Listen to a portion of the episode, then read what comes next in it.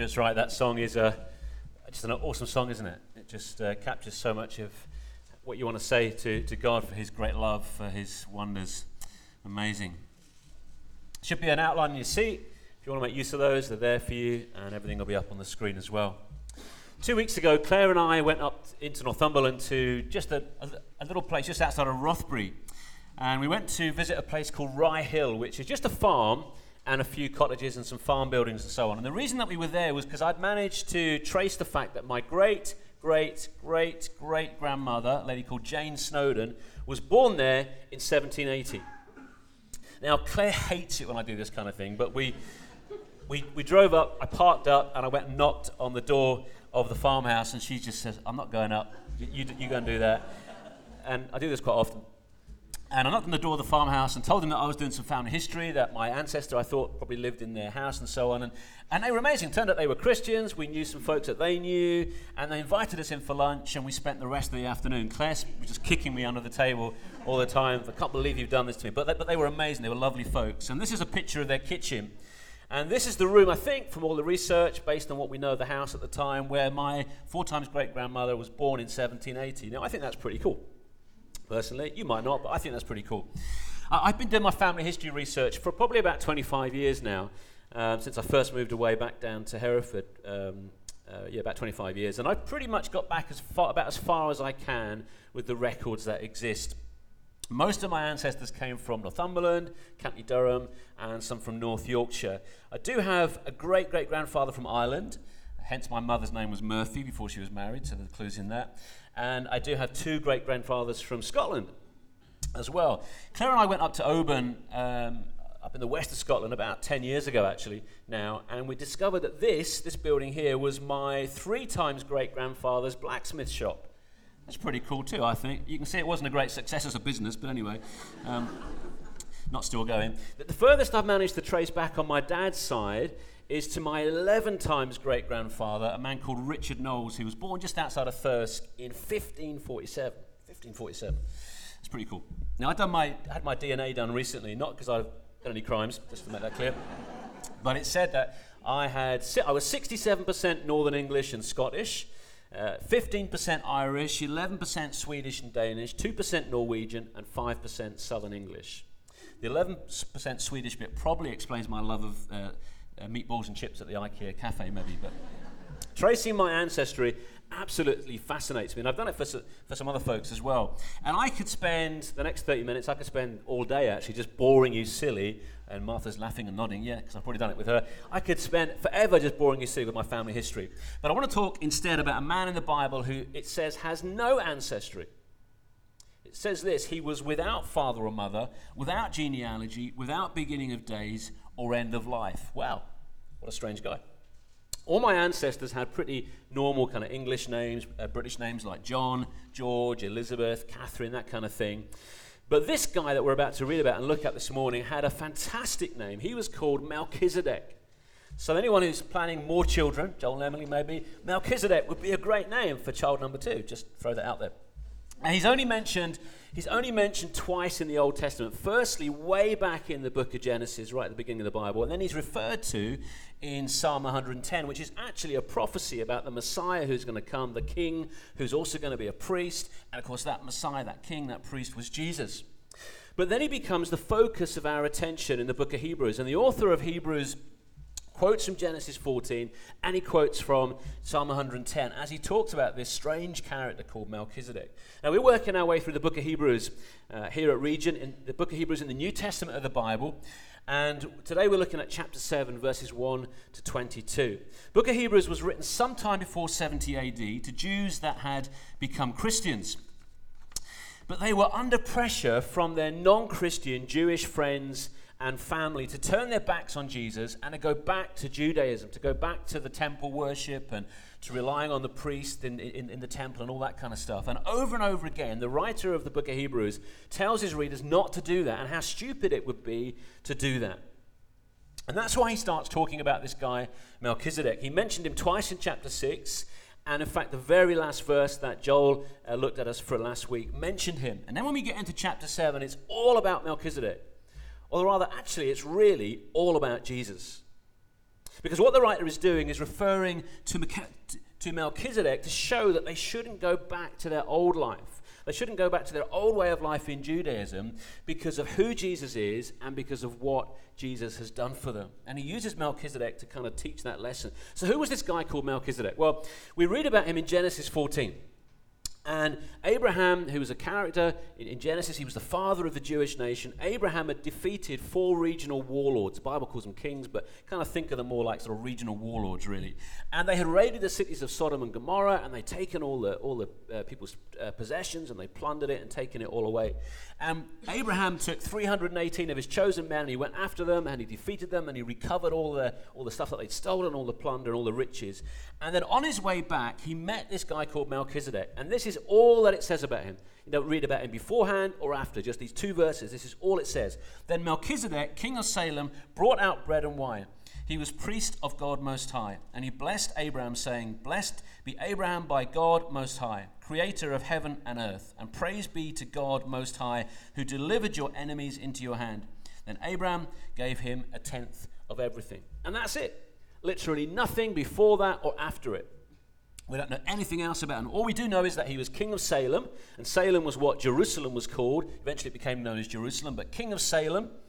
And he's described here as priest of God Most High, and that is it until we get this little glimpse in Psalm 110, but then we get to the book of Hebrews. So we're going to read from Hebrews chapter 7, verses 1 to 22. We're actually going to just start a little bit back from that in chapter 6, verse 19, just to give us a little bit of a context. If you've got a Bible handy and you want to turn with me, uh, I'd encourage you to do that. Otherwise, you can just listen uh, as I read the verses to you. So we're going to start in Hebrews 6, verse 19, and we're going to read down to verse 22 of chapter 7. So he says this We have this hope as an anchor for the soul, firm and secure. It enters the inner sanctuary behind the curtain where Jesus, who went before us, has entered on our behalf. He has become a high priest forever in the order of Melchizedek. This Melchizedek was king of Salem and priest of God Most High. He met Abraham returning from the defeat of the kings and blessed him. And Abraham gave him a tenth of everything. First, his name means king of righteousness, then also king of Salem means king of peace without father or mother, without genealogy, without beginning of days or end of life, like the Son of God, he remains a priest forever. Just think how great he was. Even the patriarch Abraham gave him a tenth of the plunder. Now, the law requires that the descendants of Levi who become priests to collect a tenth from the people, that is, their fellow Israelites, even though their brothers are descended from Abraham. This man, however, did not trace his descent from Levi. Yet he collected a tenth from Abraham and blessed him who had the promises. And without doubt, the lesser person is blessed by the greater. In the one case, the tenth is collected by men who die, but in the other case, by him who is declared to be living. One might even say that Levi, who collects the tenth, paid the tenth through Abraham, because when Melchizedek met Abraham, Levi was still in the body of his ancestor. If perfection could have been attained through the Levitical priesthood, for on the basis of it the law was given to the people, why was there still need for another priest to come, one in the order of Melchizedek, not in the order of Aaron? For when there is a change in the priesthood, there must also be a change of the law. He of whom these things are said belonged to a different tribe, and no one from that tribe has ever served at the altar. For it is clear that our Lord descended from Judah. And in regard to that tribe, Moses said nothing about priests. And what we have said is even more clear if another priest like Melchizedek appears, one who has become a priest not on the basis of a regulation as to his ancestry, but on the basis of the power of an indestructible life. For it is declared, You are a priest forever, in the order of Melchizedek. The former regulation is set aside because it was weak and useless, for the law made nothing perfect. And a better hope is introduced by which we draw near to God. And it was not without an oath. Others became priests without any oath, but he became a priest with an oath when God said to him, The Lord has sworn and will not change his mind. You are a priest forever. Because of this, Jesus has become the guarantee of a better covenant. So, this passage is all about Jesus and Melchizedek being priests. But what is a priest? Well, a priest in the Bible is somebody who represents God to people and represents the people to God. That's what a priest does. They act as a kind of go between, a spiritual go between between God and people. And this passage starts by telling us that Jesus has become a high priest forever in the order of Melchizedek. Can I have that slide up, please, Paul? Jesus has become a high priest forever in the order of Melchizedek, or we could say, kind of in the style of or in the pattern of Melchizedek. This Melchizedek was king of Salem and priest of God Most High. He met Abraham returning from the defeat of the kings and blessed him. And Abraham gave him a tenth of everything. First, his name means king of righteousness, then also king of Salem means king of peace. Without father or mother, without genealogy, without beginning of days or end of life, like the Son of God, he remains a priest forever. So Melchizedek was a real man who was the king of Salem in about 2100 BC. Salem became Jerusalem. And he also acted as a priest representing God to the people who lived around about Salem, around about Jerusalem at that time, representing the people to God and bringing God to those people. In fact, archaeologists have recently found what they believe was his special kind of temple complex in what is now the old city of David in Jerusalem. And if you're interested in that, I can send you a link to a YouTube clip. Paul sent me that just this week. Fascinating. And in these verses, Melchizedek is compared or likened to Jesus, the Son of God who is now our great high priest. Jesus is now in heaven representing us, representing God to us, and representing us before God if we've put our faith and trust in him.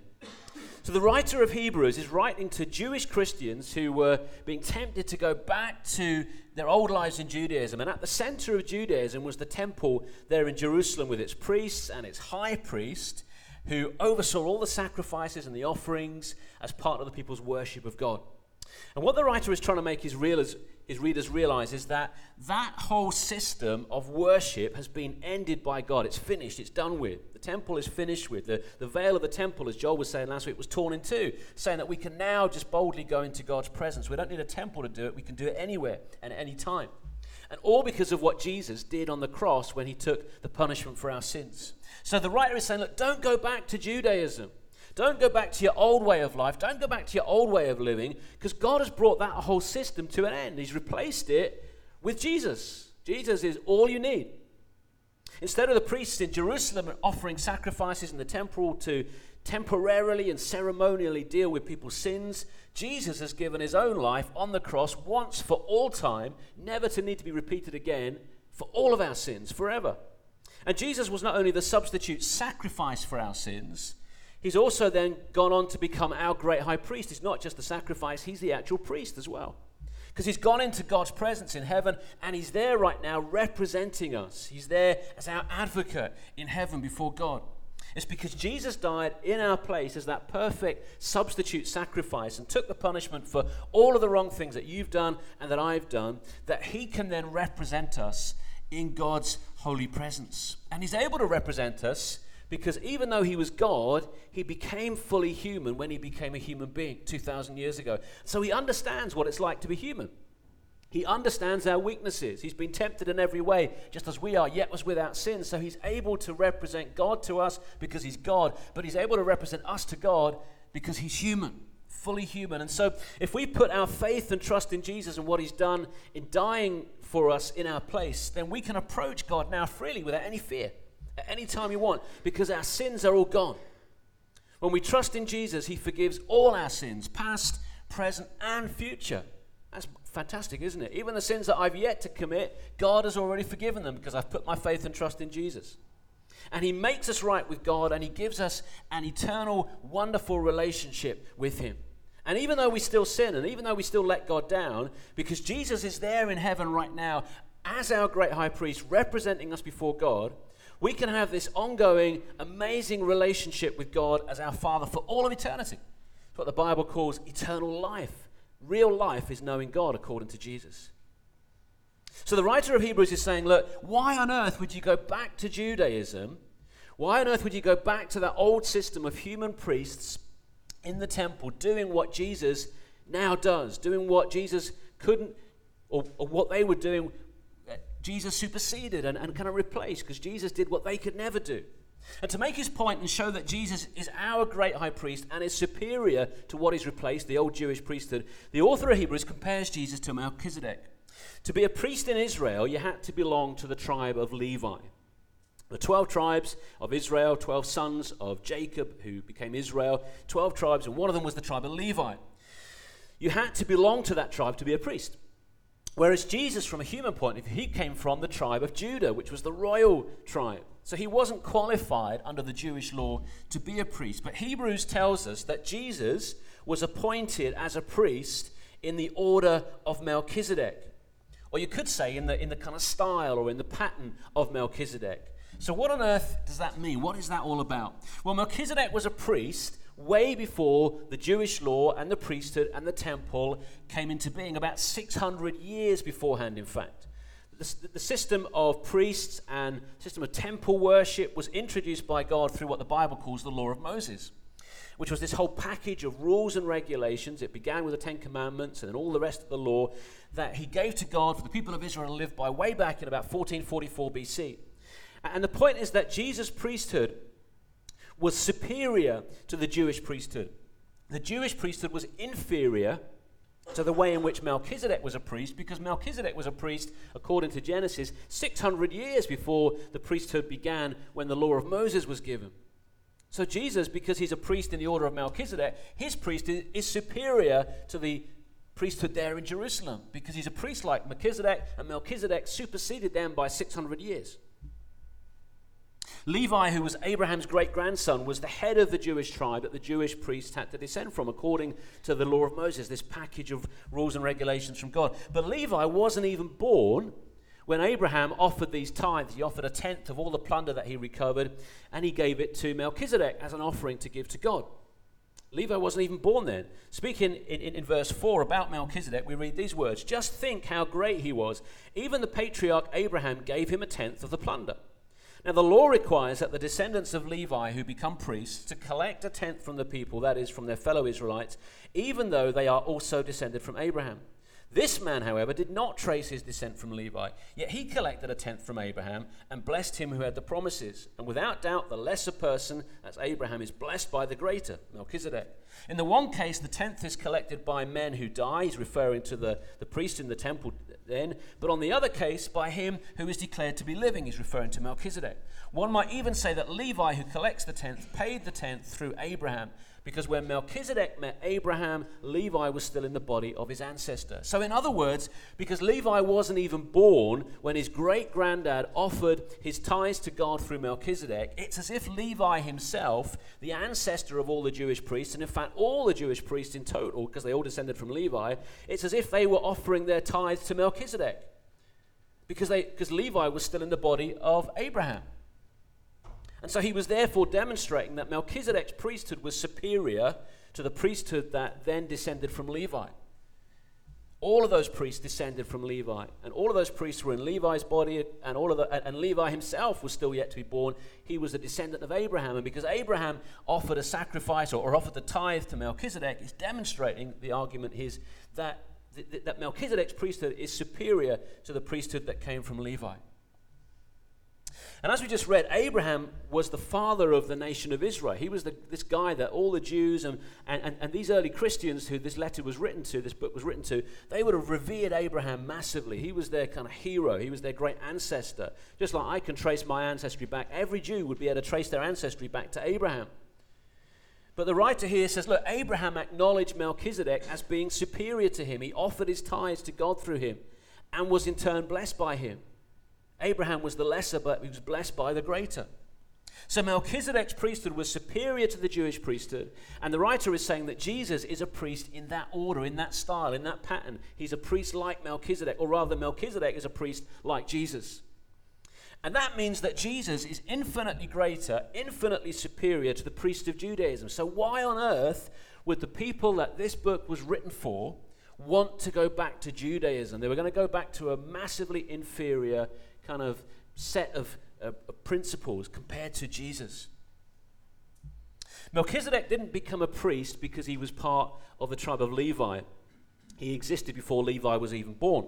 And verse, te- and verse 3 tells us that he had no parents or genealogy, he had no beginning of days or end of life. Now, it doesn't mean that in a literal sense, okay? Of course, he had parents, of course, he was born, and of course, he died, just like every other human being. What the writer is saying is that when the Holy Spirit inspired Moses to write the book of Genesis, which contains this very brief account of Melchizedek, just two verses, he deliberately chose not to say anything about his life before he met Abraham or his life after he met Abraham, so that he would be a picture of Jesus. He would point forward to Jesus. When the Holy Spirit inspired Moses to write these words in Genesis, he also knew that he was going to inspire the writer of Hebrews to write Hebrews chapter 7. So he deliberately chose to only give Moses those two verses to write. Whether Moses had any idea what he was doing, we don't know. But the Holy Spirit deliberately chose just to put those two verses in to make this point a thousand or so years later when the book of Hebrews was written. Everything in the Bible joins up. And as you read about Melchizedek in Genesis, it's as if he always existed and continues to exist because you don't read anything about him beforehand or afterwards. That's how it reads. It reads as though he was always a priest and just continued to be a priest forever. And that's because the Holy Spirit deliberately chose to say nothing about his parents or his birth or his death so that he would be a picture of Jesus 2,000 years later. Melchizedek wasn't a priest based on his human ancestry. We deliberately know nothing about his family ancestry and genealogy in order to make that point. So Melchizedek wasn't a priest because of who he descended from. That's why the writer deliberately doesn't tell you who his parents are. From, who are. And the point the writer is making is that Melchizedek is a picture of Jesus because Jesus is eternal. Jesus didn't rely on his human ancestry to be our great high priest because Jesus came from the tribe of Judah. And when you read the account of Melchizedek, he seems to have just always existed, doesn't he? He's just there. He just is. Even though he would have been born and would have died. But it seems, the way it's written, that he's always existed because there's no record of his ancestry or his origins recorded. Now, of course, he hadn't always existed. He did have parents, he was born. But it's written that way so that he's a picture of Jesus. But Jesus was eternal. He was God the Son who had always existed and yet chose 2,000 years ago to become a human being, to die on the cross so that he could become our great high priest. The only qualification to be a priest in, in Judaism in Jerusalem, which was which family you belonged to. If you were from the tribe of Levi, you were good, you could be a priest. If you weren't, you couldn't be a priest. But Jesus didn't inherit his role as our great high priest like the Jewish priest did in Jerusalem because he was from the Jewish tribe of Judah. So Jesus was specifically appointed by God the Father to be our great high priest. He didn't rely on his ancestry, just like Melchizedek didn't rely on his ancestry. Verse 20 says this, and it was not without an oath. Others became priests without an oath, but he, that's Jesus, became a priest with an oath when God said to him, The Lord has sworn and will not change his mind. You are a priest forever. The Jewish priests were appointed simply because of their ancestry. But Jesus was appointed by God the Father with an oath, a kind of divine declaration, if you like. So Jesus' priesthood was infinitely superior to the priests in Jerusalem because he was directly appointed by God. They weren't. They just became priests because of who their dad was and grandfather and great grandfather and so on. It was their ancestry that determined whether they were priests. Jesus didn't become a, a, a priest because of his ancestry. Jesus became a priest because he was divinely appointed by his father. Verse 20 says this, and it was not without an oath. Others became priests without any oath, but he, that's Jesus, became a priest with an oath when God said to him, The Lord has sworn and will not change his mind. So Jesus' priesthood was infinitely superior to the priests in Jerusalem because he was directly appointed by God. So, why on earth, again, would the people that this book was written for, why on earth would they want to go back to Judaism, back to the temple worship, back to this inferior priesthood? Why would they want to put their trust in human priests who were only priests because of their family that they belonged to? They hadn't been directly appointed by God. Apart from the fact that Jesus was eternal, the reason that God could appoint him as our great high priest to represent us before God so that we could have this eternal relationship with him was because Jesus had what the writer calls an indestructible life. In verse 16, he says that Jesus has become a priest not on the basis of a regulation as to his ancestry, but on the basis of the power of an indestructible life. When you read the account of Melchizedek, it reads as though he never died because his death is deliberately not mentioned to make this point, even though, of course, he would have died. But Jesus' life is truly and genuinely indestructible. He died on the cross, yes, and he died there to take the punishment for your sins and for my sins, and for the sins of these first century Jewish Christians for who this book was written. But then on the third day, Jesus rose again from the dead, and that proved that he was who he said he was. Because God cannot die, and Jesus was and is the Son of God. So Jesus was appointed as our great high priest because he had an indestructible life. Jesus was appointed as our great high priest because of his indestructible life. The Jewish priests all died. Then they had to be replaced by another priest. But Jesus lives forever.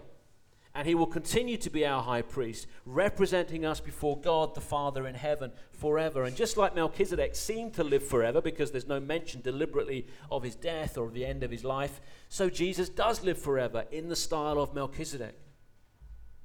In verse 18, the writer, speaking about the ending of the Jewish law with its priesthood and its temple worship, says this The former regulation is set aside. In other words, all of that temple worship stuff, it's all set aside because it was weak and useless, for the law made nothing perfect and a better hope is introduced by which we draw near to God. We can draw near to God through Jesus. Through Jesus, we can have our sins forgiven, we can be made right with God, we can have this amazing eternal relationship with Him. So, why would these first century Jewish Christians want to go back to that old system, the old Jewish law, with its priests and its temple worship, which couldn't do that for them? It couldn't achieve that for them.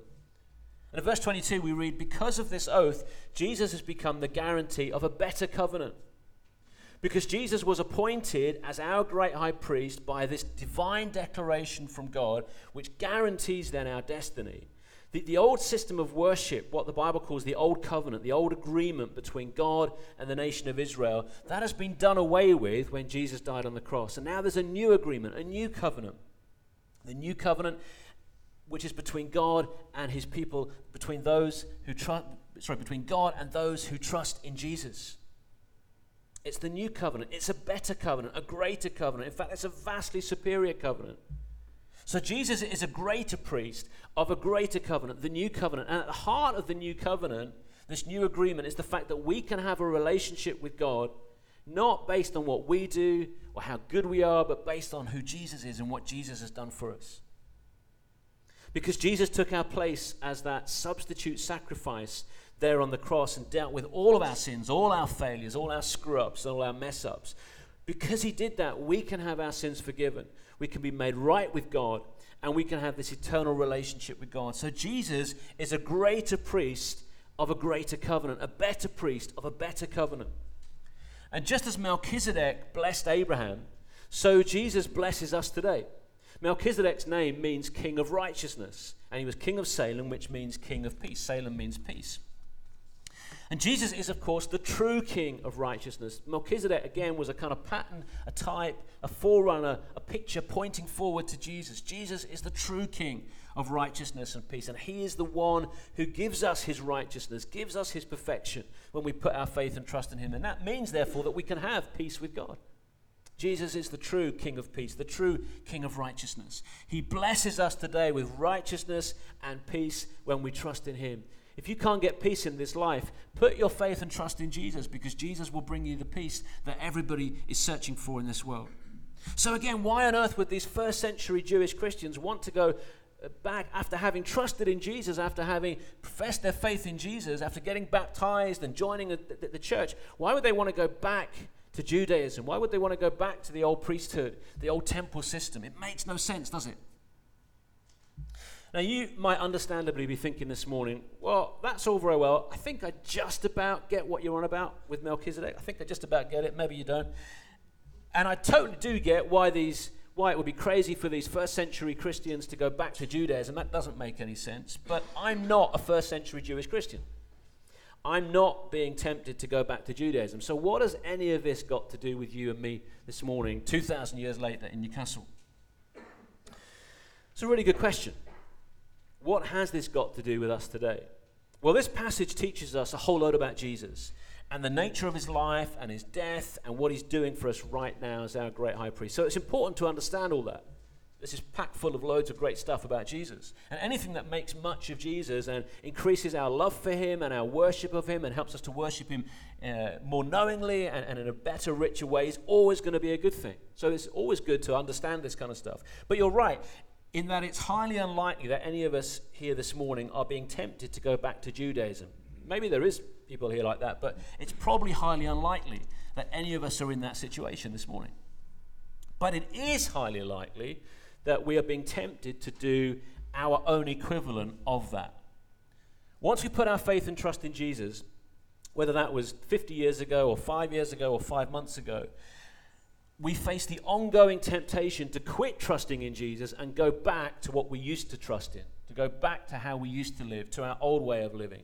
We face that ongoing temptation to put our trust in what we used to trust in, or to put our trust in what our non Christian friends and family put their trust in. It might be this morning that you're really under pressure at the moment to kind of abandon what you've professed your faith in Jesus. You, you, you're under pressure to turn your back on that and to go back to uh, put your faith and trust and, and, and live for what your non Christian friends and family do, what they're trusting in and what they're living for. And if that's you, can I encourage you this morning to stand firm, to persevere, to keep going? This whole book of Hebrews is all about this persevering till the end, keeping on going. Don't give up on your first profession of faith. Keep going, keep your eyes on Jesus. Don't go back to the stuff that you used to believe in. Because only Jesus can truly deliver what you need in life. Only Jesus can truly make you right with God. Only Jesus can represent you before God. No one and nothing else can deliver that. Trusting in Jesus brings us righteousness and peace. He's the King of righteousness, He's the King of peace. And if you're feeling tempted to turn away from Jesus, and we're all all the time tempted to turn away from Jesus, and to look to other people and other things to give us that security and that significance and that acceptance that we uh, all crave for, then don't fall for the lie. Because only Jesus can give you security, significance, and acceptance. Only Jesus can give us the righteousness and the, the, the, the peace before God that we need. Only Jesus can do that. Nothing else, no matter what else it offers, no matter how tempting it might be, no matter how much easier it might be to live that way, nothing else can deliver what Jesus can deliver. Nobody else can do that, and nothing else can do that. No possessions we might want to own, no status in life, no accept, no relationships. None of those things can deliver what Jesus can deliver. Jesus is infinitely greater. He is infinitely superior to anything and anyone that this world can offer you. It might be tempted that you're it might be that you're tempted to return to religion. In other words, trying to do certain things to please God. Even as followers of Jesus, we can become incredibly religious about stuff. By which I mean we can kind of make all kinds of rules and regulations up for how we should live, the things that aren't in the Bible, things that we add to the Bible. That's what these folks were being tempted to do in Hebrews. They wanted to go back to the old religious world that they'd grown up in, this religious world of Judaism. And, and sometimes religion is easier because it's all kind of boxed in, it's nice and black and white, and people like rules and regulations. Everyone likes a rule. Like, I was a civil servant for 10 years. I like rules and regulations. It's kind of in me. Okay, we like that. But Jesus has come to tr- trust in me, and you're free from all that. All that you need to do is love God and love others. People like religion, and Jesus sets us free from rules and regulations. Actually, Jesus hates religion because religion makes us focus on man made rules rather than focusing on Him. It might be that you, you find yourself drawn towards what the church has done throughout most of its history, which is to end up copying Judaism with a kind of Christian veneer. The church, throughout its 2,000 years of history, has sadly often copied Judaism instead of staying focused on Jesus and all that he is and all that he's done. And, and, so it's built sacred buildings with sacred spaces. It's gone back and appointed priests, and it's divided people into clergy and laity and created special ceremonies and all of that kind of stuff. But all of that is complete and utter nonsense and completely contrary to what the Bible teaches. That's just going back to Judaism and putting kind of Christian labels on it. A Christian veneer. Because once we trust in Jesus, then we are all priests. If you are a believer in Jesus this morning, you are a priest. Jesus is our great high priest we are now all priests if we've trusted in Jesus. That means we've got instant access 24 hours a day, wherever we are in the world at any moment, to, to, to, God the Father because of Jesus. We can all approach God at any time, anywhere, because Jesus is our great high priest who has given us that permanent access to God. Every Christian believer is equal and he has direct access to God. We don't need sacred buildings. You don't need to come in here. This clearly isn't a sacred place, as, it, as you can tell by looking at it.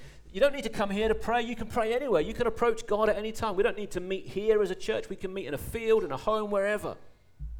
We don't need special clothes. We don't need special language. We don't need anyone or anything other than Jesus. It's all about Jesus, and nothing and nobody else matters. But Satan will devote his energy to trying to get us to turn away from Jesus and to go back to whatever we used to trust in and what we used to live for. And sometimes, while still trusting in Jesus, we find ourselves sometimes with a bit of a foot in both camps, trusting in Jesus, but also kind of going back to how we used to live and trying to battle the two together.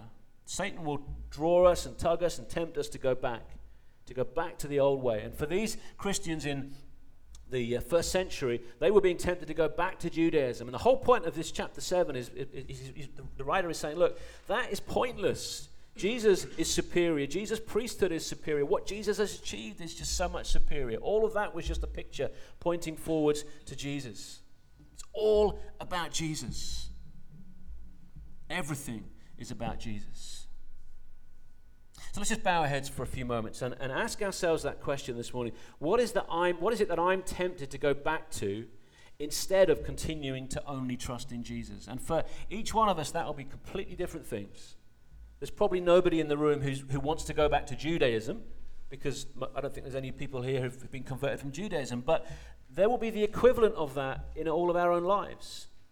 Things that we, were, we are tempted to go back to or to turn to instead of Jesus. What is that what is it that you're tempted? What is it that I'm tempted to go back to instead of continuing to only trust in Jesus? Let's just think about that for a few moments in a quiet moment.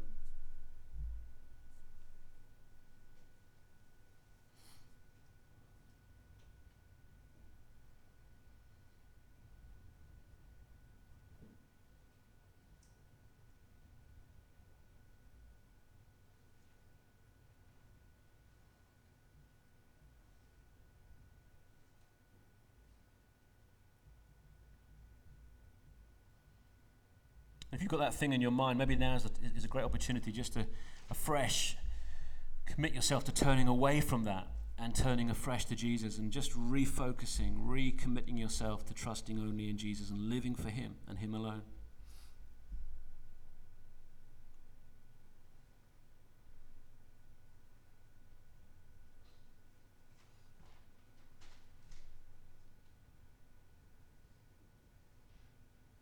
Lord Jesus, we love you. We thank you that you loved us long before we'd even heard of you. Thank you that you became a man 2,000 years ago and you lived and you died and you paid the sacrifice, you paid the price to free us from our sins, to deal with our sins forever. Thank you that you are not only our great sacrifice, but you are now our priest. You are there representing us before God the Father so that we can come to you at any time. We can come and approach God in, at, at any time, wherever we are, however we are, without fear we can just come to you without condemnation, knowing that we are accepted if we've trusted in you, knowing that we are accepted and loved. We praise you for this. We thank you that Jesus is our great high priest. And Father, we thank you for this chapter. It's an incredibly difficult chapter to understand, Lord. We acknowledge that, and our brains struggle to get our heads around all that the writer was saying. But we thank you for the truths that are in it nonetheless. That Jesus is a priest in the order of Melchizedek, one whose priesthood is so much superior to the old covenant. And this morning we want to afresh commit ourselves to trusting only in Jesus as our great high priest. Father, we love you, we worship you, we thank you for Jesus. We thank you for all that he's done and all that he is and all that he's doing right now, representing us before you. We worship you this morning. We give you thanks in his special, precious name. Amen. The band are going to come and lead us in our final song, which is In Christ Alone. In Christ alone. There's nothing else. There's no one else. It's in Jesus. It's in Christ that we take our stand. Let's, let's stand and worship together.